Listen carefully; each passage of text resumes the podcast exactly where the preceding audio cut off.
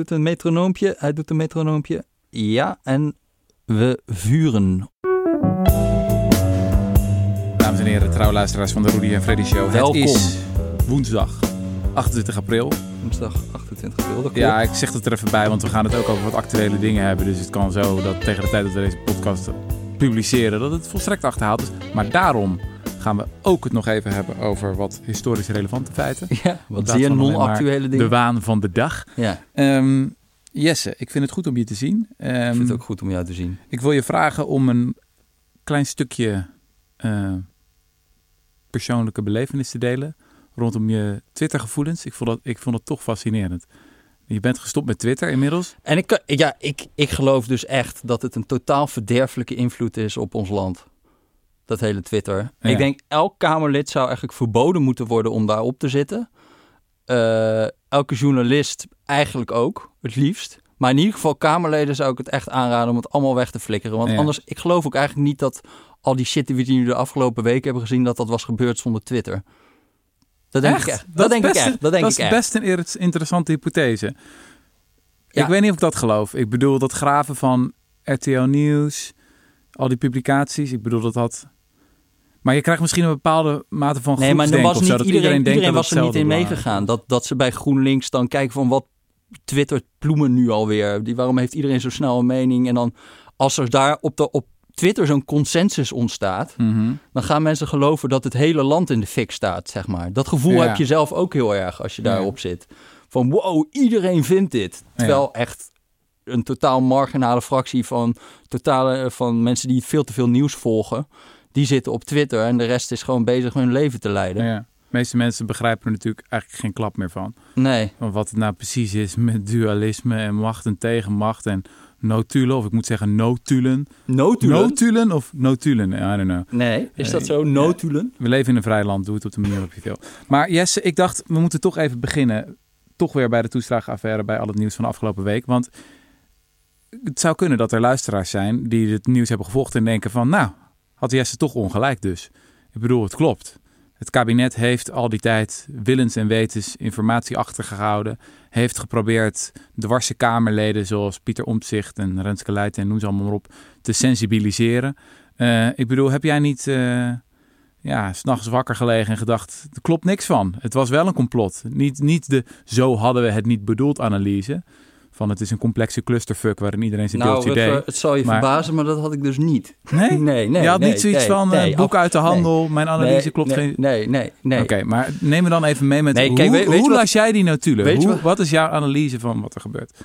Wat, wat mij fascineert is dat men de context niet helemaal lijkt te snappen om wanneer die ministerraadvergaderingen plaatsvinden. Mhm. Kijk, je hebt in die week van.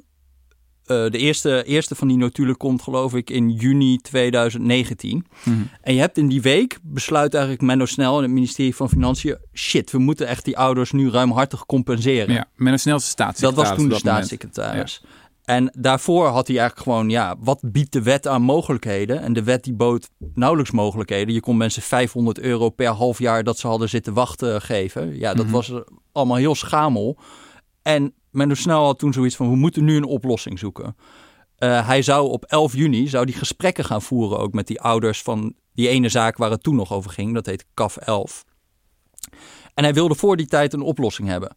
Zij haalde allerlei inlichtingen bij zijn eh, mensen van wat kan ik doen. Alle, alle juristen, ja, overheidsjuristen zijn in de regel erg geneigd om te zeggen wat niet kan en Mhm. niet wat wel kan. Dus er kwamen ook allerlei mitsen en maren en het was moeilijk, moeilijk, moeilijk om dat te doen.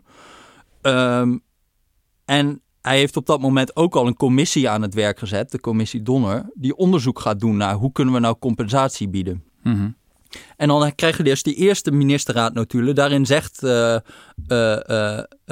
Menno Snel eigenlijk... ja, ik wil dus niet gaan wachten op die commissie... maar ik wil nu al een gebaar maken en zeggen van... ik wil jullie compenseren. Mhm. Kan ik daarvoor mandaat krijgen?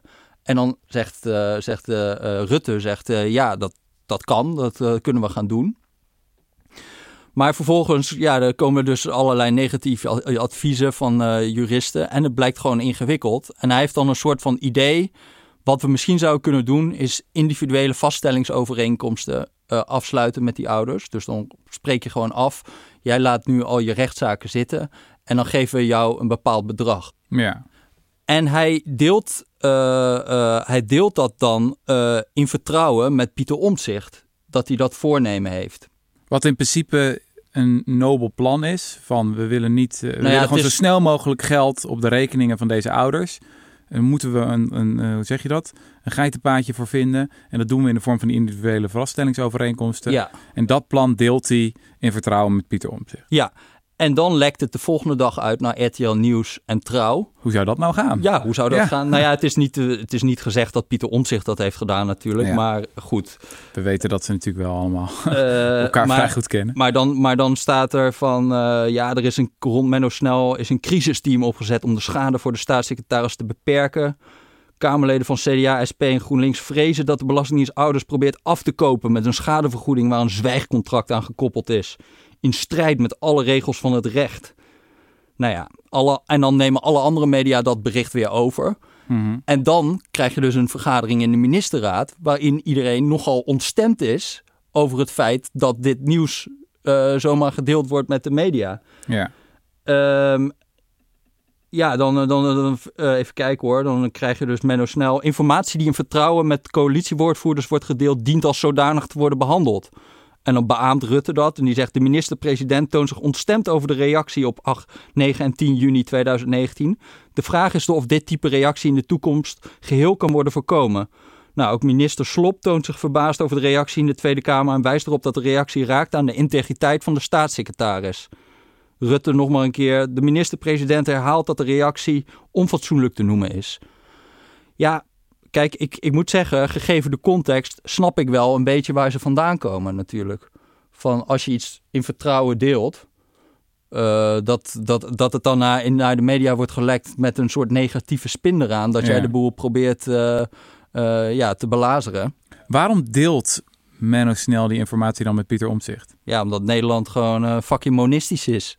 Wat, dat monisme is het idee dat Nee, er dat- geen dat- scheiding is tussen kabinet en coalitiekamerleden. Dat, Ja, eh, ja, dat ja. En wat we nu allemaal willen, of waar het over gaat, dualisme, is dat er wel een strakke scheiding is. En dat ook coalitiekamerleden een soort van onafhankelijk opereren van eh, ja, wat het kabinet allemaal Ja, wil. ja, ja, en waarschijnlijk wilde hij gewoon, eh, ja, dat heet dan in vakjargon politieke sondering. Hij wilde gewoon weten van, Menno Snel wil. ja, hoe kijken jullie naar die oplossing die ik nu hier eh, denk te hebben? Ja, krijg ik jullie steun als ik met deze individuele vaststellingsovereenkomsten Ja, kom? ja, Kan ik dan rekenen op... Ja, Ja. En dat is volstrekt normaal dat staatssecretarissen en ministers dat doen. Dat ze van Nou ja, tevoren goed, even checken is, bij. Nu vindt iedereen de, de bestuurscultuur dat, wat dat betreft eh, verderfelijk. Ja ik, ja, ik weet het niet zo goed wat ik daar om heel- van vind. Het is Mhm. natuurlijk wel een klein beetje raar als je wel omzicht inlicht, maar niet Bart Snels.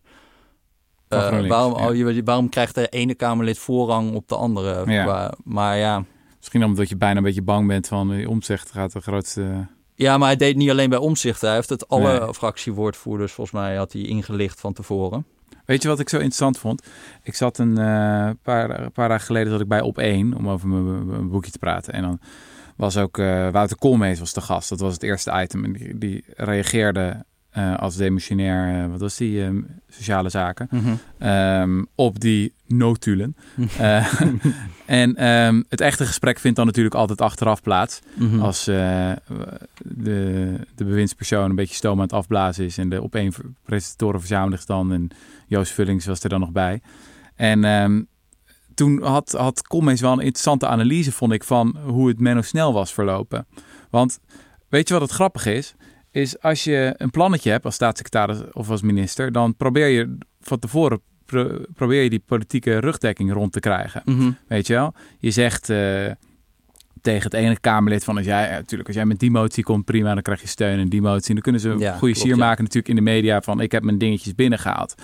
Ehm, alleen Menno, Menno Snel, die deed dat op een gegeven moment niet meer. En die had dus op een gegeven moment kamerdebatten waarin hij geen goede deeltjes had van tevoren met Mhm. Kamerleden. Weet je wel? Die, hij ging er gewoon eigenlijk super dualistisch in. Ja, ja, ja. Heel eerlijk en puur. Hij kwam gewoon met zijn plan en dacht, oké, dit is het, weet je wel. En kijk wat er gebeurt. Hij werd gesloopt. Hij werd kapot gemaakt. Wat toch super bizar is, dat, weet je wel, Menno Snel was in, in zekere zin zou je kunnen betogen het meest dualistisch van allemaal. En de pogingen die die deed om dan politieke sondering te krijgen, die, die Nou ja, die dat was het ook. Hè. Dat Daar was, hij gewoon, was hij niet goed in. Nee. En het feit dat hij daar niet goed in was, in het, in het meer monistische handelen, Ja, ja, ja. weet je wel, waarin die de Kamerleden ook van de coalitie erbij betrok, dat heeft hem uiteindelijk zijn, zijn kop gekost. Ja, Terwijl ik vind dat zo maf nu. Ik, ik bedoel, je kan best een discussie hebben over van oké, we moeten een andere bestuurscultuur, et cetera, et cetera. Maar doen alsof dat ehm, van één kant komt, alleen van Rutte of alleen van die ministers, Ja. van Koolmees of van Kaag, dat is toch totale onzin? ja, ja, klopt. al die Kamerleden, ik bedoel, iedere maandag heb je fractievoorzitter-overleg. Mhm. Toch? Dat ze gewoon een beetje in het politieke spoorboekje van de week doorspreken. Met de fractievoorzitters in de, voorzitters in de Tweede Kamer. Weet je? Ja. Het hele idee dat er een soort van scheiding is. Een Berlijnse muur, weet je wel, tussen die twee. Natuurlijk is dat niet zo. Nee. Je, hebt een, je hebt een precaire coalitie. En natuurlijk is het, is het lastig in zo'n coalitie als...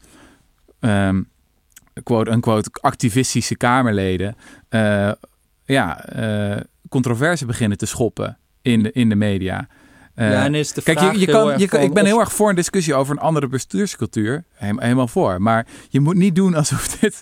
alsof ja, niet iedereen meedoet aan dat systeem al heel lang. Ja, ja, ja, zeker. Ja. En er is ook een reden waarom dat systeem zo is, toch? Want je hebt nou eenmaal een heel complex politiek landschap in Nederland. waarbij eh, vier partijen in dit geval samen moeten regeren. Wat ingewikkeld is om dan het vertrouwen te behouden. Ja, nee, zeker ja. Ja, en je kan je voorstellen dat, dat er nog wel wat frustratie is als zo'n... Ja, je, je moet, je, al die documenten zijn ook vrijgegeven inmiddels door die parlementaire ondervragingscommissie kinderopvangtoeslag. Als je kijkt wat er in die week van 4 juni allemaal gebeurt om zo'n compensatieregeling te verzinnen en er een kamerbrief uit te gaan. Daar zitten gewoon tientallen medewerkers de hele tijd te werken in mailketens dat je ook denkt van hebben jullie geen fucking Google Docs trouwens? Dat gaat er allemaal versies heen en weer Ja, die ja, kamerbrief, ja. totale chaos. Als je dat leest, dan denk je al van die kunnen, zijn echt niet eens, niet eens in staat tot een complot, want dit gaat helemaal nergens over.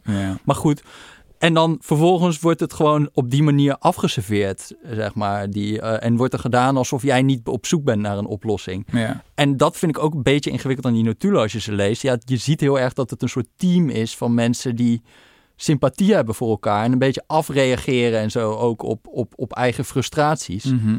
En je, je hebt toch een beetje het gevoel dat je zit, eh, zit mee te kijken daarbij.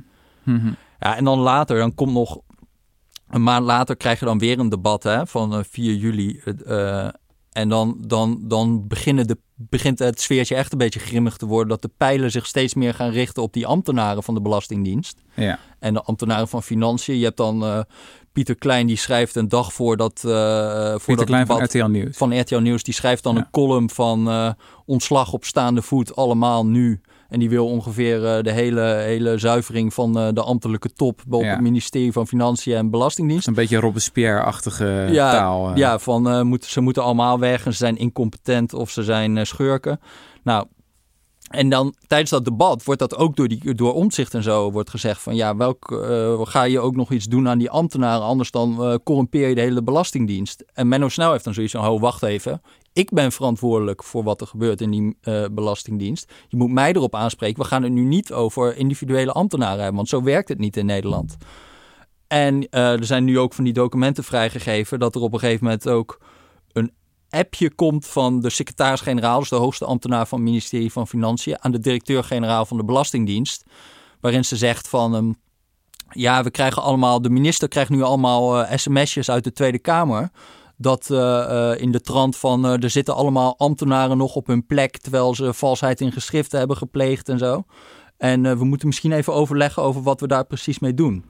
En tegen die achtergrond komt dan op 14 juli die ministerraad notulen waarin Wopke Hoekstra zegt... ja, we hebben geprobeerd om omzicht te sensibiliseren... eh, eh, maar vooralsnog met weinig succes. Dus hoe lees jij dit? Jij, jij denkt, Omtzigt is op dat moment appjes aan het sturen naar bewindspersonen, naar bijvoorbeeld een Menno Snel van ik wil gewoon eh, namen, Nou, nou, rugnummers. Ik wil nu dat er ambtenaren ontslagen worden.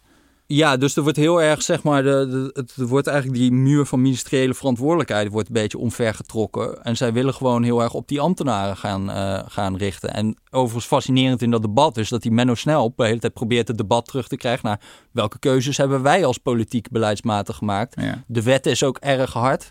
Uh, uh, ik bedoel, vier, vijf, zes jaar geleden stond iedereen hier nog moord en brand te schreeuwen over Bulgarenfraude. En dat elk signaal van misbruik moest worden uitgeroeid. En toen werden Leid en Omzicht de hele tijd heel boos van... nee, het is allemaal onrechtmatig handelen door de Belastingdienst. Ja, dat, dat verhaal blijkt gewoon ook uh, totaal niet het verhaal van de toeslagenaffaire te zijn. Waar we nu compensatie voor bieden, is juist de harde uitwerking van de wet die jarenlang was ge, ja. geaccepteerd door iedereen in de politiek en door de rechtspraak. En het was niet dat, uh, dat onrechtmatig handelen van de Belastingdienst. Dus zij zaten in de tijd gewoon. Maar wacht even, dus even voor de luisteraar om te begrijpen. Jij zegt. Um, de Belastingdienst voerde gewoon de wet uit. En dat was een afschuwelijke, gruwelijke wet. En daarvoor krijgen mensen nu compensatie.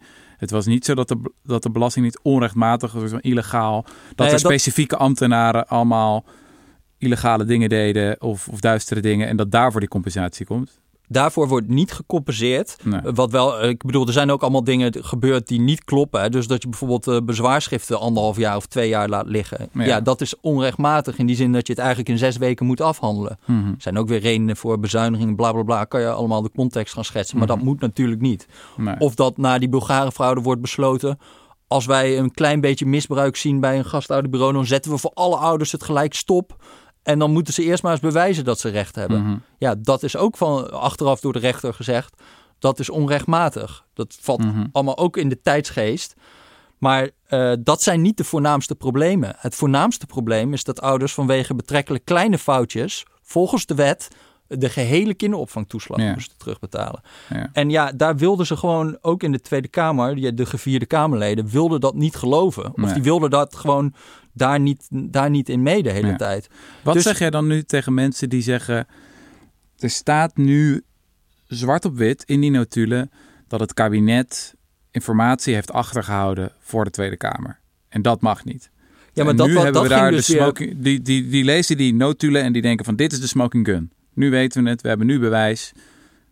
Het kabinet heeft informatie doelbewust achtergehouden voor de Tweede Kamer. Wat zeg je dan? Nou, dan gaan ze, dat, dat gaat dan over die notulen van in november 2019. Mm -hmm.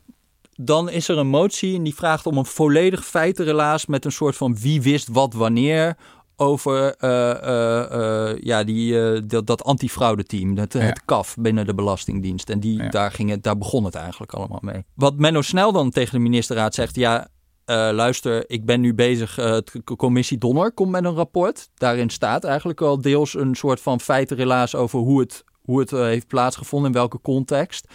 ik zelf kom met een hele lange kamerbrief waarin ik probeer context te schetsen. En de Auditdienst Rijk is op dit moment bezig met een onderzoek, maar dat komt pas in maart 2020, waarin nog meer het hele ding wordt ingekleurd. Mm -hmm. Is dat voor nu voldoende? Zijn jullie het met mij eens? En ik ben niet van plan weer individuele ambtenaren te gaan noemen. Namelijk, mm -hmm. ik wil niet een wie wist wat wanneer. Mm -hmm. Ik wil niet aan de Kamer gaan, gaan praten over individuele ambtenaren. Ja, en daar komt dan een soort van akkoord op van die ministerraad. En nogmaals, dat is niet in mijn beleving onredelijk. Ik vind, ik vind, het, ik vind het eerlijk gezegd namelijk heel uh, twijfelachtig dat er de hele tijd uh, uh, naar individuele ambtenaren wordt gewezen. En dat is ook gebleken, want uiteindelijk wordt er onder druk van die Kamerleden wordt er een afstrafrechtelijke aangifte gedaan tegen de Belastingdienst. Ja. Waarvan het OM heeft gezegd over uh, politieke besluiten moet politiek verantwoordelijkheid worden afgelegd. Niet in het strafrecht. Dus die hele, dat is helemaal van tafel gegooid. Die aangifte bleek gewoon niet nergens op. Maar kan je niet zeggen van, kom op, geef dat hele feit helaas gewoon. Lak de namen weg van die ambtenaren. Maar en... die is gekomen hè. in maart, in maart 2020 heeft, het, heeft de Auditdienst Rijk, die is, was mm -hmm. al bezig met een, uh, een, verslag, die heeft gewoon een heel feitenrelaas van wanneer wist de ambtelijke top van dit. Er worden geen namen in genoemd, mm. maar dat, dat, dat feitenrelaas is er uiteindelijk ook gekomen. Alleen, ja, uh, niet, niet toen. Mm.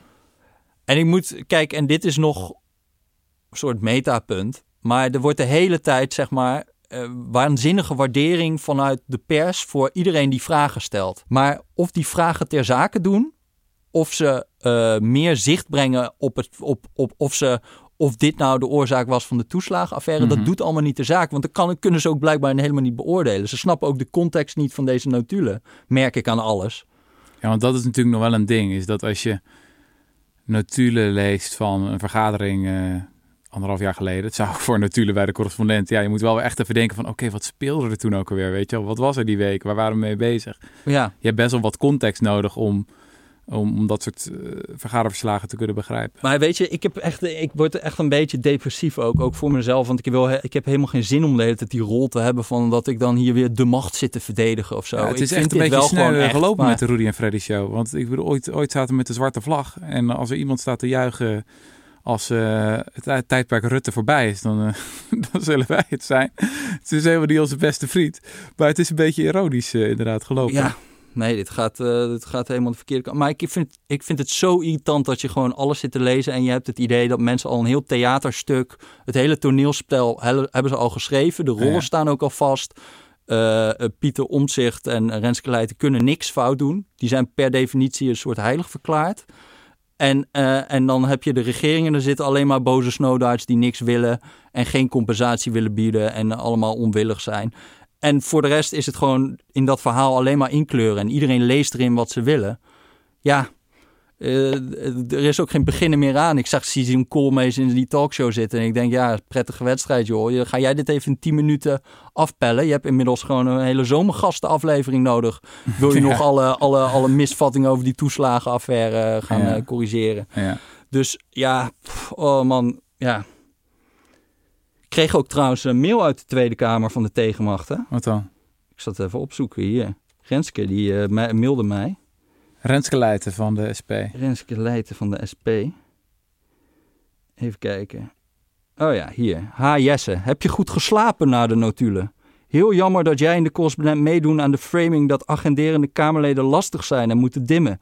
Je beschadigt daarmee niet alleen mensen, maar vooral democratische waarden. Groet Renske. Is, toch, ja. is dat niet hoogst merkwaardig? Ja. Wat heb je geantwoord dan? Ja, niks. Ja, dat is wel... eh, maar, maar dat is toch ja. bizar? Hè? Ze gaat allemaal Ja. kamervragen stellen of, of ik in een of ander complot zit met het ministerie van Financiën. Of mijn bronnen al worden, eh, worden zeg maar, eh, strafrechtelijk onderzoek naar doet. Dan krijg je dit soort mailtjes. Ja. Maar zij gelooft dat wel. Zij gelooft het wel echt. ja tuurlijk. Zij, zij heeft wel echt het beeld van... ehm, ja, het kabinet is alleen maar mee bezig met beeldvorming. Geeft geen energie om die, om die 30.000 ouders. Ehm, en ja, dan heb je ook nog eens van die... eh, onnozele idioten zoals Jesse Frederik... die eh, een soort van hun PR-woordvoerders zijn. En Ja. het verhaal eh, van de Belastingdienst naar buiten brengen. Dit, ze- ja, ze denkt dat wel echt. Ja, nou ja, ongetwijfeld. Maar Ja. kijk, ik, nou ja, anyway, whatever. Ik ben er, ik word er ook echt depressief van. ja, ja. Maar hoe kijk je dan, want dat was volgens mij ook wel een breed gedeelde analyse, is van die notulen laten zien dat we een kabinet hebben dat vooral bezig is met beeldvorming. Dat de hele tijd aan het nadenken is van oké, hoe kunnen we dit brandje blussen? In plaats van echt nadenken over hoe kunnen we die ouders zo snel mogelijk helpen. Maar daarvan zeg je ook van dat, dat klopt feitelijk niet. Zo van Menno Snel was Nou ja. daadwerkelijk heel hard bezig om zo snel mogelijk compensatie te bieden aan die ouders en deed alles wat hij kon. Eh, en het werd eerder tegengewerkt door elke keer weer een nieuw mediabrandje. Dat eh, een soort van de tandem RTL slash eh, Pieter Omtzigt Renske Leiden veroorzaakte. Leiden. Ja, ja en, en, en, en bovendien hoe je allemaal dat soort verstrekkende conclusies kan gaan trekken op basis van een heel klein deel van alle notulen van de ministerraad vind ik sowieso twijfelachtig. Ja. Maar ook uit die notulen blijkt wel dat die, ik bedoel die, die, eh, die Menno Snel zegt al op 7 juni, ik wil eigenlijk zonder dat rapport van eh, Donner, wil ik al compensatie gaan bieden. Ja, dat lukt hem uiteindelijk niet, omdat er allerlei, iedereen dwars gaat liggen, zeg maar, daartegen. Mhm. Overigens ook nogal ironisch, die advocaten van die, eh, van die ouders, die hoorde ik op de radio zeggen, Eva González Perez, van eh, Ja, dat Ja, is, het- zij heeft ook zo'n aureool boven zich. Hè? Dat zij is ook de grote held van de toeslagenaffaire die heel lang heeft doorgeprocedeerd, voor die ouders is opgekomen en heeft gezegd... en dat is ook zo. Hè? de Kijk, onderste steen moet boven. dat, dat, is, dat is ook allemaal zo. Maar ik, kijk, ze zit dan op de radio, zegt ze van eh, ja, het, de, de notulen laten zien dat ze de zaak zo klein mogelijk probeert te houden. Ja, sorry hoor, maar zij probeerde in de tijd de compensatieregeling klein te houden. In die zin dat haar man is van dat gastouderbureau, hè, waar het over gaat. En, zij, en, die, en die, eh, eh, zij wilde alleen maar dat die ouders van het gasthuisbureau van haar man gecompenseerd Ja. werden. Zij stuurde dan allemaal mailtjes naar bijvoorbeeld Boink. Hè, dat is de Belangenvereniging voor Ouders in de Kinderopvang. Mhm. En die probeerde toen aan de hand van deze zaak te zeggen: ja, maar luister, het gaat niet alleen over deze ouder. Er zijn er nog duizenden hier. Mhm. En wij, schrijven, wij hebben het hier al jaren over. Ouders van de Parel, ouders van de, de Appelbloesem, andere eh, kinderopvang en gastouderbureaus. En dan mailt zij hem van ze klaagt dat Boeing dan nooit iets heeft gedaan voor haar cliënten. Wel verliest Boeing zich geregeld in de burgers die bij foute kinderopvang, zoals de Parel waren, klant waren. En die formeel geen recht hebben op, kind, toeslag. Daar komt hij dan wel weer voor op. Dit zijn burgers die ik niet wens bij te staan en waar ik mijn cliënten niet mee wil identificeren. Oh, wauw. Dus zij wilde de toeslagaffaire eigenlijk kleiner houden. Soort van alleen haar. Ja, en dan kan je ook nog zeggen, kijk, je snapt op zich, eh, ik bedoel, al die, al die mensen van de parel en zo waren jarenlang in de kou laten staan. Dat boeien Hmm. uiteindelijk, ja, zijn er moties in de Tweede Kamer geweest van laten we die mensen niet helpen. Dus je snapt van haar uit advocatenoverwegingen ook wel van, ja, ik wil niet, eh, ik moet niet in dat eh, hoekje Nee. zitten, want anders dan gaan we, gaat het gewoon sowieso niet lukken. Nee. Dus je kan ook zeggen, dus misschien doet ze gewoon haar werk heel goed. Maar ik vind dan wel, als je dan nu op de radio gaat zeggen, je probeert het zo klein mogelijk te houden en je hebt in de tijd zelf gewoon, gewoon gepleit voor een kleine, kleinere compensatieregeling. Ja. Ja. dit is allemaal. Maar er is nu zo'n sterk frame inderdaad ontstaan van inderdaad Omtzigt, Leijten, Eva González Perez. Die hebben allemaal een aureool boven zich. Daar, daar zit geen smetje aan. Dat is echt de tegenmacht, of het nou vanuit de advocatuur of de of het eh, parlementaire hoek komt. En trouwens ook voor die RTL-journalisten. Dat zijn echt allemaal de gravers die komen op voor het goede. En daar tegenover staat de corrupte elite die alleen maar bezig is met beeldvorming. Ja, dat frame is nu zo sterk gevestigd. Ik vraag me af of dat. eh, ik denk, de, e- eerlijk gezegd, er zijn momenten dat ik denk van de enige manier waarop we hier vanaf komen is dat die Rutte eindelijk een keer opstapt. Wat ik ook best prima zou vinden. Eh, Soms denk je ook van waarom zit hij er nog? Weet je wel? Eh, Ik vind het vooral belangrijk dat hij de na, langzittende naoorlogse premier is, volgens mij. ja, Weet je wel? Ja, soms moet je het ook gewoon gaan. Ook al is de reden dat je gaat misschien onrechtvaardig of klopt niet helemaal. Maar ja, op een gegeven ja, moment ja, moet je gewoon zeker. wegwezen. Schoon schip. Menno Snel is uiteindelijk ook gegaan, toch? En terwijl hij ook wel wist van inhoudelijk slaat dit nergens op. Weet je wel, ik heb mijn uiterste best Ja, gedaan. nee, er kwamen allemaal leuke cartoons in de krant over dat hij achter tralies moest. Lock him up, lock him up. Weet je wel, die eh, vibe was Ja, er toen ja. helemaal. Ja, dat is Ja. echt ook onfris, jongen. Ja. Maar Maar ja, de wereld is soms onrechtvaardig. En soms moet je ook gewoon nokken, ja, nee, Ja. klopt. op je conclusies trekken. Want wat het is natuurlijk wel zo, ja, je wordt er heel depressief van, van het feit dat we nu dus, eh, eh, weet ik veel hoeveel weken na de verkiezingen zitten. En Ja, het heeft dat- echt nog geen moment over de inhoud gegaan. Ja. Het is allemaal Haagse navelstarderij. Ja. En, eh, met, Maar dat is toch echt... Dat is zo schandalig. je krijgt Code, nu, code zwart nu- op de IC's. Woningmarktuitdaging van hier tot Tokio. ja, die stikstof, herstel, Klimaatverandering. Ja. We moeten echt een, een verduurzamingsopgave van je welste. Pensioenen. Ik bedoel, de, de thema's zijn echt immens. Eh, de uitdagingen waar we voor staan. En dan wekenlang zitten we Cluedo te spelen met elkaar. Ja, Ja, ik eh, nee, en, ik, en ik voel ook mee met, eh, met onze Hermie, met Herman. Ja, Die was, die was zo goed bezig. Hij was lekker aan het zwijgen. Oh, ja. Het, het leek allemaal weer rustig te worden. En dan krijg je weer dit soort shit. Nou ja, ja. Ja, ja, ja. whatever. Whatever. Oké, jongen. Oké, we gaan het hebben over iets, iets minder actueel. ja, ja, ja. Wat een bruggetje. ja, wat een bruggetje. Ja man, je hebt een mooi boekje geschreven. Thanks, man. Ja, Thanks. ik heb het echt met veel eh, plezier gelezen. Natuurlijk al een hele poos geleden. Ja. Maar het was echt, eh, echt genieten. Hoe kwam je erop eigenlijk? Nou ja, weet je, eh, het kwam natuurlijk heel erg voort uit dat vorige project, hè, De meeste mensen deugen. Ja. Dan is natuurlijk de standaard vervolgvraag van, ja, de meeste mensen deugen. Maar in de oorlog ging dat geloof ik even niet helemaal goed. Ehm, en ik heb geloof ik ook wel eens eerder in de podcast gezegd, van dat ik soms op een gegeven moment een beetje het ongemakkelijke gevoel kreeg dat ik een, dat ik een aflaat had geschreven. Mhm. Weet je wel, een soort van bijbel van mensen die zich toch ook wel lekker, lekker wilden voelen over zichzelf. En dat je dan, eh, nou ja, op Instagram een fotootje voorbij zag komen van iemand die lekker op Vlieland met een wit wijntje mijn boek aan het lezen was. En zei, heerlijk, een mooi boek. Ja. ja. Die Bregman, eh, ja, dat is een ontzettend hoopvol boek. dat is lekker en eh, nou, heel fijn. Ja. Santé, weet je wel. Ja, en dan dacht ik wel eens van, oh ja, je, inderdaad, dit, dit boek kan ook een soort van ja, excuus zijn om dan maar niks te doen, weet je wel. Om het jezelf niet wat moeilijker te maken. En de, soort van die zin is, is iets wat me in de afgelopen eh, maanden steeds is bezig gehouden. Van kunnen we het onszelf iets moeilijker maken? Ja, Eh, zowel op, eh, politiek niveau. Als het gaat over klimaatverandering. Dat is ook alweer een dik jaar geleden dat ik een stuk geschreven over klimaatmobilisatie. Van dat is echt veel ingewikkelder dan, dan mensen denken. En de Mhm. uitdaging waar we voor staan is zelfs volgens mij groter dan, dan veel links-progressieve mensen doorhebben. Maar in termen van hoeveel er gedaan moet worden, hoeveel het kost. En dan is echt de vraag ook van, zijn we bereid offers te brengen? Mhm. Of gaan we zodra het eh, eventjes ongemakkelijk wordt, komt er dan weer een referendumpje lokaal, stemmen we allemaal nee? Ja, ja, ja. ja. Ehm, als er een windmolen of wat extra hoogbouw komt in onze buurt. Mhm. Ehm, dus toen dacht ik van oké, kunnen we het onszelf moeilijker maken? Maar ook op individueel vlak. En eh, toen ontstond het idee van kan ik nou niet... Weet je, de, de bibliotheken liggen vol met zelfhulpboeken. En de boekhandels ook vol met zelfhulpboeken die je, die je leren hoe je een gelukkiger leven kan leiden. Of een mindfuller leven. Makkelijker leven vooral. Makkelijker, een mooier, een fijner leven. Vier uur werken en dan alleen maar genieten voor de rest. Ja, al dat soort dingen. En toen dacht ik van, zou het nou niet leuk zijn om een zelfhulpboek te schrijven waar je van wenst achteraf dat je het niet gelezen had? Omdat je nu denkt, fuck, nou moet ik mijn leven moeilijker maken. Ja. Want het zijn juist vaak ook de mensen die het zichzelf moeilijker maken, die het verschil maken op de lange termijn. Ik bedoel, dat is toch ook een rode draad in de biografieën van activisten of wereldverbeteraars, is dat ze een hele hoge prijs betaalden. Mhm. Ik bedoel, neem iemand als Martin Luther King. Die is nu natuurlijk, weet je wel, helemaal oncontroversieel. Iedereen is ervoor en er is Martin Luther King Day in de Verenigde Staten. En dan heeft iedereen een vrije dag en dat is allemaal fijn en blij. Maar op het moment zelf was hij een heel controversieel figuur die een hele grote prijs betaalde voor zijn activisme. Weet je wel, die Mhm. vreesde voor zijn veiligheid.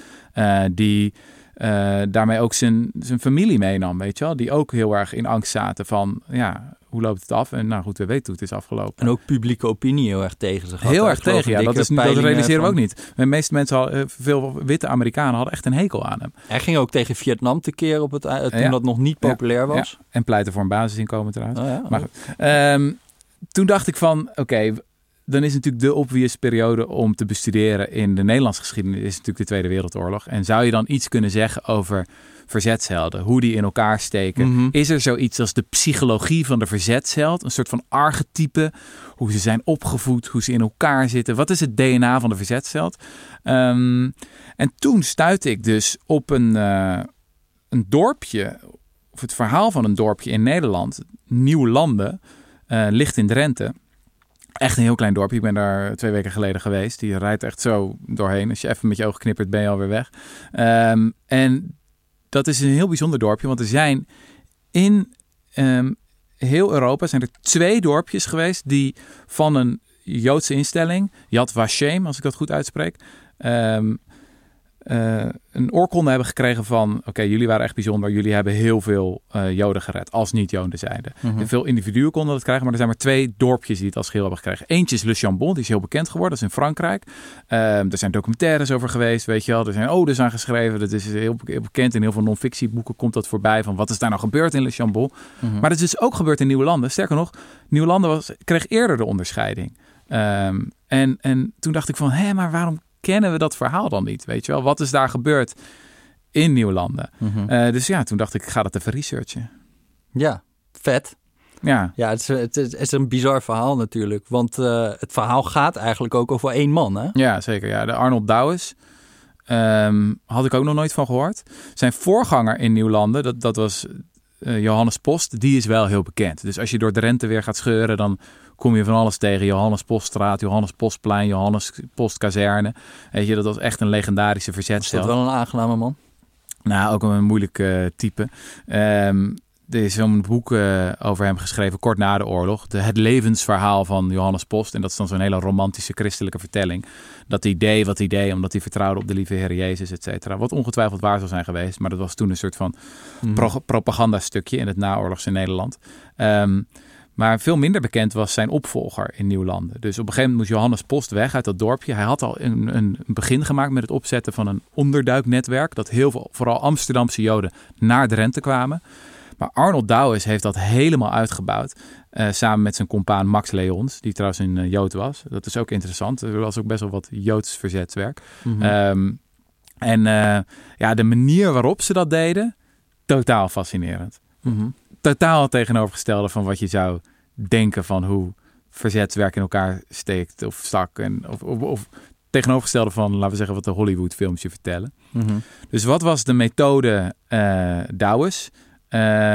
Hij eh, ging dan eh, naar Amsterdam, of een medewerker ging naar Amsterdam en die probeerde eerst Joden te overtuigen van oké, je moet naar Drenthe komen. Want het is, als je op die trein stapt, dan is het, is het, is het einde verhaal.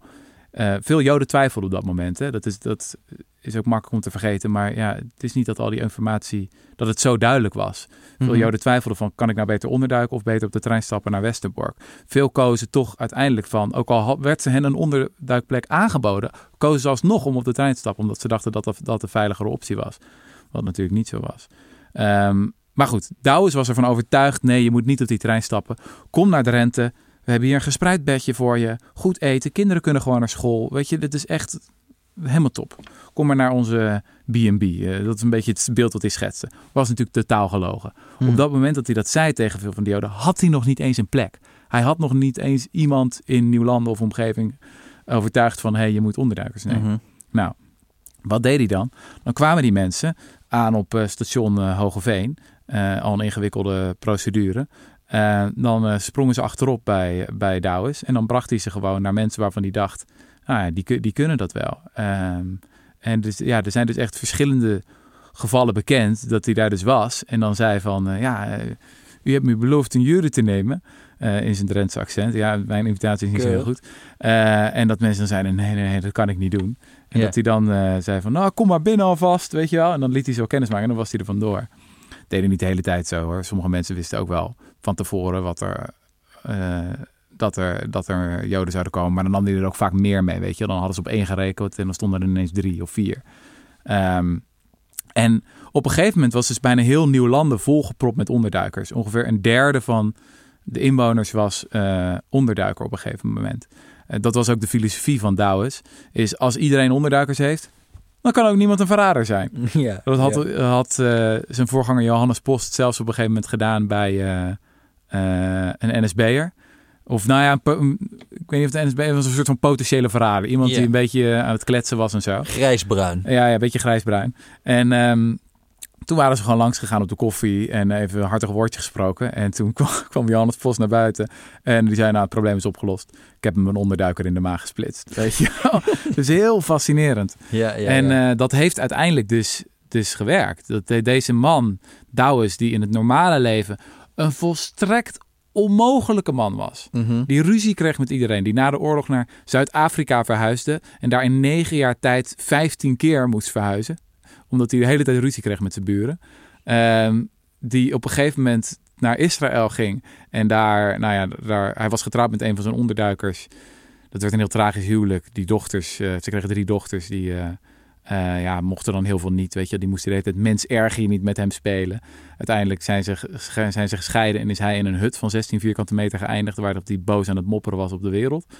Nou ja, zo'n man die in normale tijden niet functioneerde, deed in, in onmogelijke tijden deed hij wat de meeste mensen niet konden. Mm Ja, fascinerend ja, ja, toch? Ja, dat is fascinerend. Ja, je vraagt je altijd bij dit soort figuren dan wel af. Eh, hoe, hoe zou dat zijn nu? Ja. Hoe zou, zo, zou kijk, je, je zegt, uh, wat maakt een held? Ja, ja, ja. ja. Maar wat, wat uh, een held is ook afhankelijk van zijn context. Ja, uh, zeker, ja. Nou ja, Dit was bij opeen vroegen ze me, is Pieter Omtzigt ook zo'n held? Ja. En ja, toen dacht een ik, soort heldenlijstje aan het ik, ik, ik, ik dook een beetje voor de vraag. Ik zei van, nou, de historici moeten het uitwijzen. Maar eerlijk gezegd, ik denk dat Pieter Omtzigt wel iemand was het zou mij niet verbazen als hij in de oorlog heel veel onderduikers had gehad en had weggezet. als hij er zo iemand was geweest. Die gewoon zo rechtlijnig was van, weet je wel, als, er, als mensen onderdrukt worden, dan moet je ze helpen. Mhm. Klaar. Ik heb trouwens wel een paar fragmenten. Dan kunnen we misschien ja, eventjes, mooi, uh, een stukje podcast innovatie doen. Want hij is, er is één interview met hem geweest in juni 1988 door Gay Block en Malka Drucker, twee Amerikaanse onderzoekers. En dat interview is zo lijp. Ik, ik, ik, eigenlijk kan mensen heel erg adviseren om daar gewoon voor te gaan zitten en die hele anderhalf uur te bekijken. Want het is echt, of het is twee uur zelfs, echt super indrukwekkend hoe hij erover vertelt. Oké, ik ga wel even een paar, even een passage laten horen. When you see, when you see uh, an injustice done, you do something against it. When you see people being persecuted, and uh, I didn't care whether they were Jews or Eskimos or, or Catholics or whatever. They were persecuted people. And you have to help them. And that's the way Mr. Otten thought about it. They were persecuted people. It was a great injustice. And whether they were Jews or Eskimos or, uh, or whatever, Right. made no difference whatsoever. Why To me, not. And also to Nico, not, who was a Jew himself. Nico, my friend, it's pity you don't meet him. He's in Israel Yeah. at the moment. Yes. I didn't, I didn't want to go there, but uh, I'm glad he went. Yeah, you should look to the television Yeah, but is that. Uh, Hij, die Douwes die werd ook altijd boos als hem gevraagd werd van waarom deed je wat je deed. Want dan had hij zoiets van, dat is een hele gekke vraag. Als mensen vervolgd worden, dan moet je ze helpen. Dat is duidelijk. Nee, je moet mij niet vragen waarom ik deed wat ik deed. Je moet al die andere Nederlanders vragen die dat niet deden. Dat is, het, dat is wat verklaard moet worden. Weet je wel? Dat is de grote, grote schande. Wacht, ik heb nog één passage die ik, die ik wil laten horen.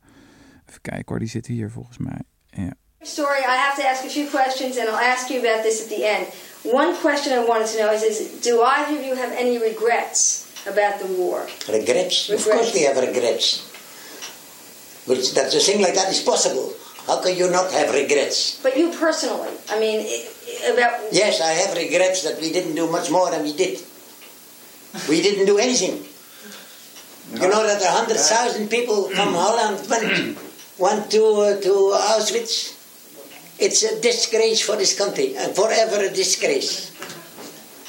Regrets, of course. he is more a Jew than average Jew. I think you that's right. understand? You don't have to be a Jew for that. Yeah, That's not it. uh, It's been, it's been an, an, forever a shame that even in a place like New London, it was so damn difficult to find places. May I give you one example of how difficult it was? of course. Oh, you haven't got any more time. Please. No. No. Oh, I was telling you that and then I, I stopped it. Why did I stop it? I don't know. But oh, the, the Jewish couple. Yeah, the Jewish couple. Please I'm talking that. No, we came to a place, I forgot the name of the man. You know what. It's okay. But it doesn't matter, it doesn't Go matter. ahead. A farm, a big farm. And uh, we had promised these people, we have a beautiful place for, for you. Nice, safe, everything, all lies. Hmm. So, nothing, otherwise they wouldn't have come. Yeah. So, we said, to stay here. It was raining, they stayed outside. We have to go in. Nico and I were to go. We went to this man. Oh, hello, hey, yeah. come in, it's raining outside. Yeah, fine. Oh, how is it? Oh, okay. No, coffee, something to eat. Yes, but we have some people here outside. But uh, we want you to take them in. Oh no, you don't ask me that. No, don't ask me that. If you want money, I can give you money. But don't ask me that. Ik schijt in de box van angst. Als- that? Never mind. Never mind. Sunday I'll translate later. De box. Ja, dat zei hij letterlijk. No, no, no. If you want money, I can give you money. Yeah, money was also welcome, of course. But uh, he won, and we talked. I said, listen, but what have you got on your door? In God vertrouwen, altijd goed bouwen. In God, if Trust you in to trust in God, you're all right. You're you're, you're built on a solid ground. See. And we talked and talked and talked, and we didn't get to first place. And these two people were outside, getting so wet, and we had no place for them. And then Nico said, and I'll never forget it. Nico said all of a sudden, "Okay, Jantje." I forgot his name. Doesn't matter. Johnny, I, I call him now. Okay, Johnny, that's fine. Thank you very much. Fellas, come inside. Everything is fine. And took them in and we left. and they were inside. and we left. Ja, oh, joi, joi. Ik heb dus geprobeerd te traceren van wel, eh, welk echtpaar dit was. En het was een Joods echtpaar, een badmeester en, en zijn vrouw. En die hebben dus de oorlog overleefd. Die hebben daar echt een aantal weken nog gezeten op dit adres. Eh, Nico eh, was trouwens de schuilnaam van Max Leons. Dat was dus de compaan van, eh, van Arnold Douwes. En samen fietsen zij heel eh, Drenthe af op zoek naar adressen. Vaak met onderduikers achterop. En ehm, ja, toen, toen had ik eigenlijk bedacht van ik kan dit verhaal misschien ook gebruiken om eh, het wetenschappelijk onderzoek in te duiken. Mhm. Want vooral vanaf de jaren tachtig is er best wel wat onderzoek gedaan. Eh, in eerste instantie vooral psychologische studies. Vanuit die, het idee van die, we kunnen die vraag beantwoorden van wat is een verzetsheld? Zijn er misschien ja, specifieke karakteristieken of zo in de opvoeding? En dan is het echt interessant wat dan opvalt. Er is één groot onderzoeksproject geweest. Dat heette de Altruistic Personality Project. Door Samuel en Pearl Ollener. Eh, twee professors die ook getrouwd zijn. Ehm, en ehm, daar kwam eigenlijk niet zoveel uit. Dus dan heb je zo'n heel dik boek. En natuurlijk, die onderzoekers maken er van alles van. Maar als ik dat, dan die tabellen zo zat te bladeren, dan bijna bij alles was het niet significant, niet significant, niet significant, niet significant. Ehm, weet je, als statistisch niet. Ja. Er kwam niet zoveel uit het onderzoek. Wel wat voorzichtige dingen. Dus het valt wel op bijvoorbeeld dat gereformeerden overtegenwoordigd waren. En communisten ook. Weet je, Ja. een beetje de mensen aan de flanken die met sterke ideeën en principes, dan Mhm. zitten dan misschien vaak in het verzet. Maar laten we wel zijn, de meeste gereformeerden zaten weer niet in het verzet. En de meeste communisten ook niet. Ehm, lijkt iets voorzichtig te zitten in de opvoeding of zo. Dat wel in veel interviews naar voren komt. Dat eh, verzetshelden ja, werden opgevoed op een manier dat ze leerden een eigen morele kompas te ontwikkelen. Van op een eigen oordeelvermogen te vertrouwen. Ehm, niet soort van niet heel libertair vrijzinnig of zo, wel duidelijke regels, maar je legt die regels vervolgens uit. Je legt uit als ouders van waarom mag dit niet, waarom mag het wel. Mhm. Nou, dat zijn wel voorzichtige dingen. Maar aan de andere kant dacht ik ook van ja, ehm, er zijn natuurlijk, waren natuurlijk ook heel veel mensen die zo waren opgevoed en niet in het verzet gingen. Ja. Ehm, en als je dan de geschiedenis van zo'n dorpje als Nieuwe Landen bestudeert, dan realiseer je ook van ja, het gaat helemaal niet over individuele psychologie. Eh, Mhm. Het gaat meer over de besmettelijkheid van verzet. Mhm. En ehm, dat bleek ook uit vervolgonderzoek. Er was één heel mooi paper gepubliceerd in de jaren 90 met de titel The Importance of Being Asked. En dat zegt het dan al een beetje. Mhm. De meeste mensen werden gevraagd om in verzet te komen. Ja. Nou, dat was natuurlijk niet helemaal willekeurig. Je kan niet iedere Henkie gaan vragen van... hey, wil jij misschien onderduikers hebben? Want het kan levensgevaarlijk zijn, weet je. Of voor hetzelfde geld bel je- aan bij een NSB'er... en die zegt, eh, nou, kom maar mee, weet je wel. We gaan je even aan- aangeven bij de SS. Dus wat je dan ziet, is dat er soort van signalen moesten zijn aanwezig... bij mensen die je kon vragen. Dus als iemand al kleine tekenen van verzet had getoond... bijvoorbeeld een keer niet meegezongen met een of ander nazi-lied... of een keer niet de Hitlergroet gebracht... dan kon natuurlijk mensen die al in het verzet zaten... konden zien van, oh, die Jesse, dat is al een beetje een contrair type... die doet nu nog niet zoveel. Mhm. Maar eh, ja, volgens mij kunnen we hem wel vragen. Geven. Ja, we gaan hem eventjes besmetten. En eh, dat is heel interessant, dat, het, dat mensen op zo'n manier ook konden radicaliseren. Dat ze begonnen met iets kleins, bijvoorbeeld illegale krantjes rondbrengen. Ja. Maar doordat je illegale krantjes rondbracht, Duitser de verkeerde kant op wijzen. precies, geradeaus. aus, weet je wel. Eh, klein verzet leidt al snel tot groter verzet, omdat je, ja, je wordt eh, kwetsbaarder voor dat, eh, vatbaarder voor dat verzetsvirus. Ja, En dan ja. zie je ook dat het lokaal om zich heen kan grijpen. Want Eh, is dit- het heel gelokaliseerd eigenlijk? ja, heel erg. Heel erg. Er is ook één proefschrift verschenen over het verzet in, ehm, in Limburg. En eh, Herman van Rens is die historicus. En die merkt dan ook op van... Het, eh, je hebt echt dorpjes die lijken gewoon helemaal vergelijkbaar. Demografisch gezien vergelijkbaar. Religieus gezien vergelijkbaar. Alleen het ene verzet duikt driekwart van de Joden onder.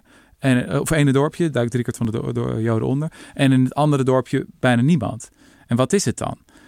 Ja, je gaat dat niet verklaren met persoonlijkheidstesten van al die inwoners of zo. Want het is niet zo dat, die, dat het totaal anders is of zo. Ja. Ehm, ik had al een beetje de reacties. Weet je, ik had met Omroep Drenthe een interview. En dan vonden die, die Drentenaren vinden het natuurlijk mooi om te horen van... ja, nee, dat is de Drentse. Ja, ja, weet je wel, wij zijn zo nuchter gebleven. Eh, sowieso, mm, ja, dat hele frame van nuchtere mensen op het platteland... die heel af en toe een tractortje het provinciehuis binnenrossen. Maar dat, dat is dan uit pure emotie. Ehm, dat is dan het beeld wat je graag wil hebben. Maar laten we wel zijn, er waren natuurlijk genoeg dorpen in Drenthe... waar het niet gebeurde. Of dat, weet je wel, nesten van NSB'ers waren. Want ook collaboratie kan besmettelijk zijn. Ehm, maar ja, ik denk dat je het veel meer zo moet begrijpen. Van eh, echt een aantal soort van superspreaders van dat verzetsvirus. En daarvan is Arnold Douwes was er duidelijk één. Eh, ja, die kunnen dan echt een verschil maken. Mhm. Wat in zo'n context dus ook best wel een pleidooi is voor individuele verantwoordelijkheid. Ik denk echt dat je, als je naar het Nederlandse verzet kijkt en je had, laten we zeggen, 100 mensen eruit gehaald, en dan, dan had het misschien wel niks voorgesteld of veel minder voorgesteld.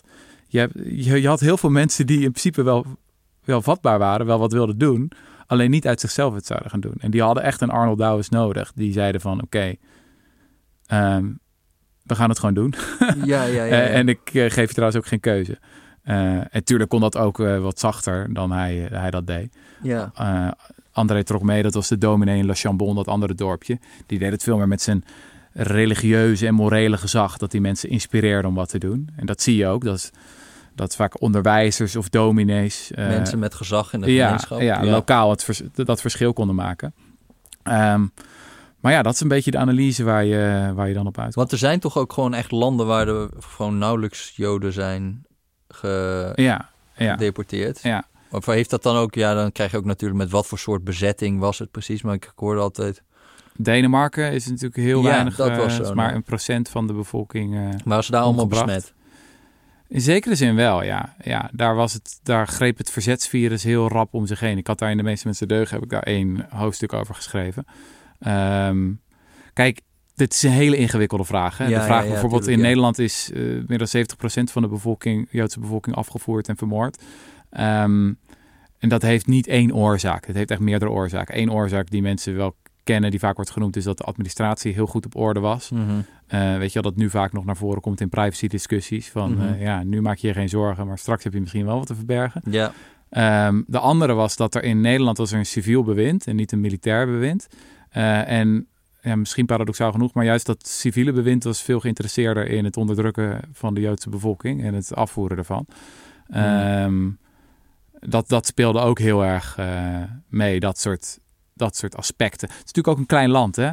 Dat, Mhm. eh, ik bedoel, een land als Polen. Ja, goed, daar was de bevolking misschien zelf weer antisemitischer, wat het weer lastiger kon maken. Maar je, je hebt niet eindeloze uitgestrekte gebieden van heuvels of bergen of bossen waar je in kan onderduiken in Nederland. Het is natuurlijk een vrij vlak land. En ehm, ja zeker- want ik geloof in Joegoslavië hadden ze zichzelf bevrijd en zo zelfs. eh, Ja. Zo sterk was het verzet dan. Ja, ja, ja, ja. Ja. Dus dat is ook heel lastig om dat van land tot land te vergelijken.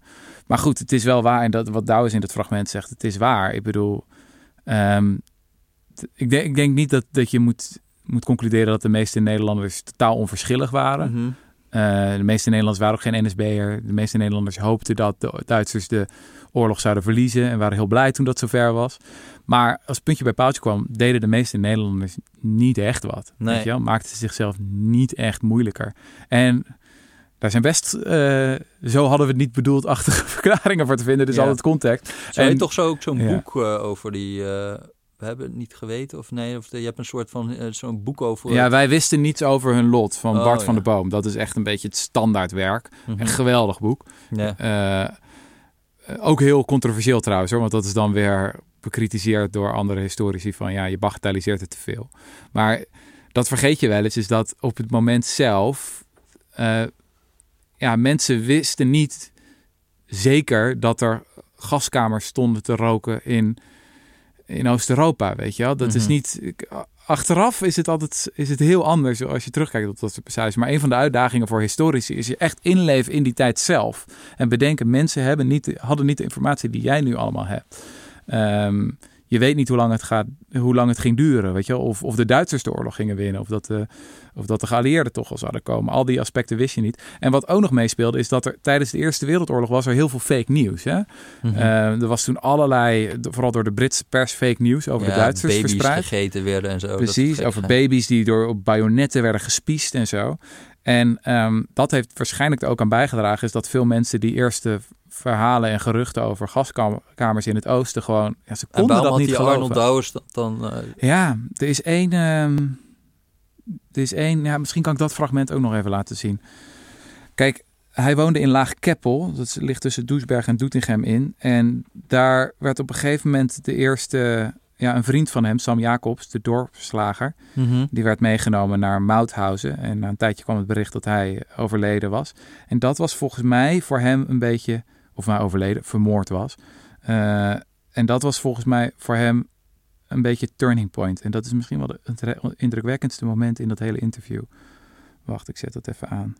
Het is heel. Douwes is hier. Ja, mensen zouden het eigenlijk ook even op beeld moeten kijken. Want Douwes is heel geëmotioneerd hier. Alleen die emotie blijft op een bepaalde manier ook opgekropt of zo. Ja, het is ook, eh, mm, dat vond ik ook wel interessant. Dat, het, dat is nog één ander aspect wat uit het psychologische onderzoek bleek. Is dat empathie en gevoelens voor de meeste verzetshelden niet echt de drijvende factor was. Dus, eh dus één historica, Eva Vogelman, die, die klassificeert dan al die verzetshelden. En e- eentje noemt ze dan de soort van de emotioneel empathische redder Ja, of zo, ja, ja. zoiets. En dat was volgens haar maar 1% van het geheel. Eh, voor de meeste mensen was het toch meer, nee, dit zijn mijn principes en daarom handel ik, weet je wel. Of ik doe het vanuit mijn beroep of zo, vanuit mijn Ja, verantwoordelijkheid, net zoals je kan je voorstellen als je emotioneel empathisch is, dat het heel moeilijk is om te gaan zitten liegen tegen iedereen en, eh, en een soort van raar dat, dat leven wat zo'n Douwers dan heeft van dat je allemaal Joden moet voorliegen om hier te komen. Ja, Vervolgens ja, die ja, mensen ja. moet gaan voorliegen om die Joden weer op te Ja. vangen en zo. Dat is natuurlijk Ja. op persoonlijk vlak. Ja. Hij moest Eh, best wel een machine zijn in bepaalde Ja. opzichten. Gewoon niet nadenken, doorgaan, doorgaan, doorgaan. Nou ja, goed, laten we even die passage bekijken. There was a girl from Duisburg that's uh, sitting nearby on a bicycle, and she was. She said the telephone. She came to me. She said, "I cannot talk. I have no more breath. You you take it further. Go to Sam Jacobs. Tell him to go hiding. But they're going to pick him up." Ja, dit, dit was dus helemaal aan het begin nog van de oorlog. Volgens mij in 41. Ja. En dat dus een meisje eh, zegt van... eh, ze komen eraan. eh, pak, je, pak deze fiets, Ar- Arnold. En ga zo snel mogelijk hem waarschuwen. Want hij moet, hij moet nu vluchten. Want ze komen eraan. Dus dat is even de Tegen context. wie moet vluchten? Die Sam Jacobs, dat was de lokale dorpslager eigenlijk. En dat was een Jood. Oké. Just a minute. That's all right. That's all, Emotional. Yeah. that's all right. Yeah, but I, Yeah. I, I see that again. So she says the telephone is cut. I cannot go telephone them. There was no telephone in, in the town. There was only a telephone in the in the post office, but that was cut. And the post office was, was not right across from them. But they, he couldn't. So she told me in a few words what happened, and now they're coming this way, and he's going to be picked up. And they picked so and so up, and that and that, do so and so in Duisburg. And they were going to Lachkeppel, and then they were going to Doetinchem. And so I raced. I've never in my life traveled so fast on my bike as then. But I was too late. Just the bridge of the river, there was a river in the, just on the bridge, they passed me up. And I saw it in front of me. He was picked up, put on a, train in Arnhem, and he was sent to Mauthausen. And two weeks later, there was a message in the town hall. The Jew, Sam Jacobs, is dead.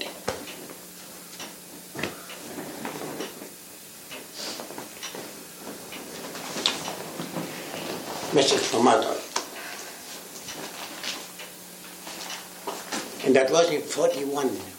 Early. Then I knew what we had to do. I knew it before the Jews knew it. Ja, dus dat was voor hem echt het soort van beslissende moment of zo. Dat, Ja, dat ja, hij dacht, ja. die Duitsers willen, die willen alle Joden uitroeien. En dat was in 41 voor heel veel Nederlanders, inclusief Joden, nog helemaal niet duidelijk. Maar hij had vanaf dat moment echt een soort van monomaan idee. Zoveel mogelijk Joden redden, hoe dan ook. Ja, Heavy, hè? Het is echt ja een, het was wel echt een indrukwekkend fragment, eh, moet ik zeggen. Ja. Ja. ja, mensen moeten het eigenlijk ook even kijken. Dat je dan, dat je dan zijn uitdrukking ziet of zo. Ik, ja, ik weet niet. Het is Ja. wel opgekropte emoties. Terwijl je, je kan ook zeggen van, ja, je weet niet wat met hem is gebeurd en zo. Nee. Maar dit maakt gewoon een eindeloze ja, indruk. ja, ja.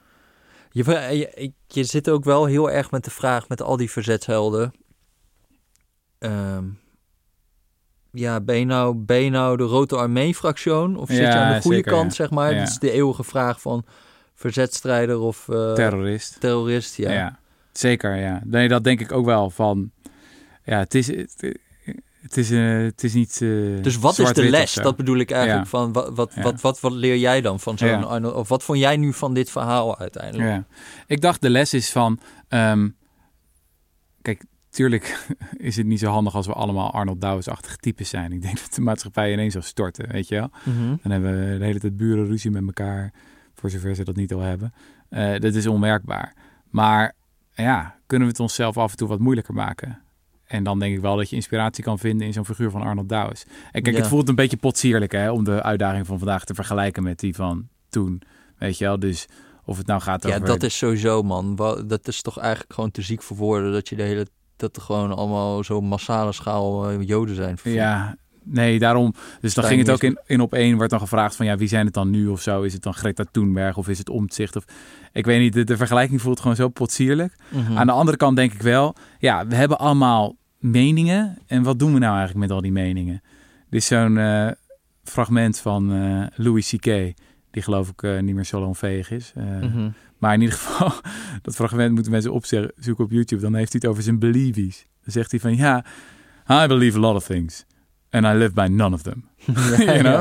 It's just my believies. It's just my little... I just like believing them. Weet je wel? Want we hebben heel vaak zitten ja. wel allerlei overtuigingen. En dat is meer een beetje identiteit. In plaats van dat we er echt eh, naar handelen. Ja. En eh, nou ja, ik vind dat dat is iets wat me nu erg bezighoudt. Van oké, eh Rutger, je vindt van alles, maar wat doe je ermee? Dus eh, nou ja, zelf eh, elke dag een klein beetje... Kijk, zo'n Arnold Douwes, dat... eh, ja, daarvoor wil ik te graag aardig gevonden te worden, denk ik. Ja, ja, ja. Eh, dat, dat, dat zit er niet in. Maar ehm, ja, jezelf ietsje pushen eh, op een aantal vlakken. Dus ik had, eh wat is het ook een paar maanden geleden, zo'n stuk geschreven over de linksmens. Die altijd heel goed systeemkritiek kan leveren op, op Shell en Unilever en de belastingontwijking. En tuurlijk, dat is prima. Het grootste deel van mijn oeuvre gaat over dat soort sy- systeemkritiek. Maar op een gegeven moment is het ook wel goed om een klein beetje de hand in eigen boezem te steken. Beetje practice what you preach, weet je wel. Eventjes, eventjes stoppen met vlees. Eventjes stoppen met zuivel. Ja, Skander, ik zit, eh, ik doe het nog steeds braaf. ja, ja, ja. Ehm, eh, of als het gaat over, ik heb nu net een, eh, ik ben me aan het verdiepen in het effectief altruïsme. Dat is zo'n beweging van mensen die A, veel meer geld willen geven aan goede doelen. En B, vervolgens willen uitzoeken wat de meest effectieve goede doelen zijn. Eh, ik ben lid geworden van Giving What We Can. Ik, weet ik niet maak me nu al zorgen, Rutger, als ik weer moet worden meegesleept in deze Ja, exercitie ja, van dat- jou. dat- dan ben ik straks ook weer 40% van mijn inkomen kwijt. Ja, dat wordt mooi. Dat wordt mooi. nou goed, ik, eh, ik ben eh, niet zo de Arnold Douwes-achtige type. Maar het is, wel, het is wel interessant, toch? Om, om gewoon eens even na te denken van... Ja, Ja, en het is ook een beetje dubbel van, dus aan de ene kant, zeg maar dat verzet is dus aan de ene kant heel erg afhankelijk van één zo'n individu. Een soort Mhm. superspreader eh, die, eh, die eh, een soort treintje in werking zet. Ja, Maar aan de andere kant is het ook dus heel erg afhankelijk van je omgeving. ja, ja dat van is waar. van ja. mensen die, eh, of jij in een soort besmettelijk, of jij in nieuwe landen bent geboren, Ja. zeg maar. Ja. Dat verklaart ook een heleboel van dat Zeker. Ik had het zelf heel erg door ook met dat schrijven over die toeslagenaffaire. Dat je je ook de hele tijd in zo'n epiloog, dan moest je nou alles samenvatten. Wat is nu de aanbeveling? ja. Aan de ene kant had ik heel erg dan het gevoel van... waarom heeft nou niet iemand ja. even aan de bel getrokken... Een soort van Arnold Douwes figuur geweest? Als er een Arnold Douwes in het hele dossier was geweest... bij de Belastingdienst, bij het ministerie van Financiën... ja, of dat wel, waren het allemaal van die figuren die waren er wel... en die zeiden dan van... hé, hey, dit is eigenlijk misschien wel een probleempje... en dan kwam er niks terug en dan niet doorzetten, weet je wel. Niet blijven aan Ja. die bel blijven hangen. Ja, dus je kan het daaraan dan verwijten... maar tegelijkertijd is er ook van... ja, je bent eh, in een omgeving geboren... waarin het wel heel lastig is om dan iets goeds te doen. Ja, dus je zit ook ja, een beetje in die tussen die twee lagen van het macroverhaal en het Ja. hele kleine van dat één iemand dus wel een enorme invloed kan hebben. Ja, precies. Nou ja, Eh, ja, misschien dat mensen de moeite waard. Het boekje is trouwens alleen beschikbaar in de lokale boekhandel. wat Het goed. is nog zo'n deugactie van ons. Eh, niet op bol.com. We hebben ze toch gewoon lief gevraagd. Bol, van willen jullie het niet online zetten? Nou, vonden ze goed. Ja? Eh, en we, eh, we hebben het verkoopt het zelf ook niet online. De boekhandels zijn natuurlijk weer open nu. Dus mensen moeten daar naartoe rennen. ja. Ehm, hebben we nog meer te promoten? ja, wij moeten eventjes de collega, die, worden, die zijn genomineerd voor de, iets, de tegel oh ja, ja. geloof ik. Maite en Jacco. Ja, Nepa. ja, ja. Voor een geweldige podcast. Nepa heet die. Never Expect Power Always. Over de stroomvoorziening. Hebben we trouwens ook een podcast eh, over gedaan. Toen Ja. was jij er niet. Toen was je Nee, bezig met je boek. dus, heb ik met Maite ja. gedaan. Hele leuke podcast. Eh, maar die is dus genomineerd voor de Tegel. ja. De meest eervolle journalistieke prijs. Ja, dus daar kan je op stemmen. Dus dat moet je dan vooral doen voor Ja. de tegel.info geloof ik. Ja, ja, ja. ja, ja. Ja, stem op die lui. En eh, nog iets, we hebben nog een dingetje, een stukje innovatie in het Rudy en Freddy landschap. Wij hebben tegenwoordig een e-mailadres. Oh, Rudy en Freddy Show eh, at decorrespondent.nl. Dus heb je gastsuggesties, heb je klachten, Heb je frustraties? Eh, je kan ze daar naartoe sturen. Ik wil dus heel graag gewoon een gemeenschap met onze luisteraars stichten. Dat we gewoon een, een hele Discord-channel krijgen waar we de hele tijd tegen elkaar kunnen praten. Maar dat hebben we al. We hebben gewoon, mensen kunnen lid worden van de correspondent. Steun onafhankelijke journalistiek. En dan kunnen ze reageren in de bijdragesectie. Oh, werkt dat zo? Oké. Ja. Ja. nee, dan doen we het zo. Ja. Die gemeenschap bestaat al. Jesse. Die gemeenschap Ja, bestaat dat al, is ja. heel mooi. Ja. Nee, doe dat. Eh, word lid. Eh, steun het allemaal. Eh, ik hoop dat jullie het wat vonden. Eh, wij zijn er volgende week weer. Toedeledokies. Oké, tabé.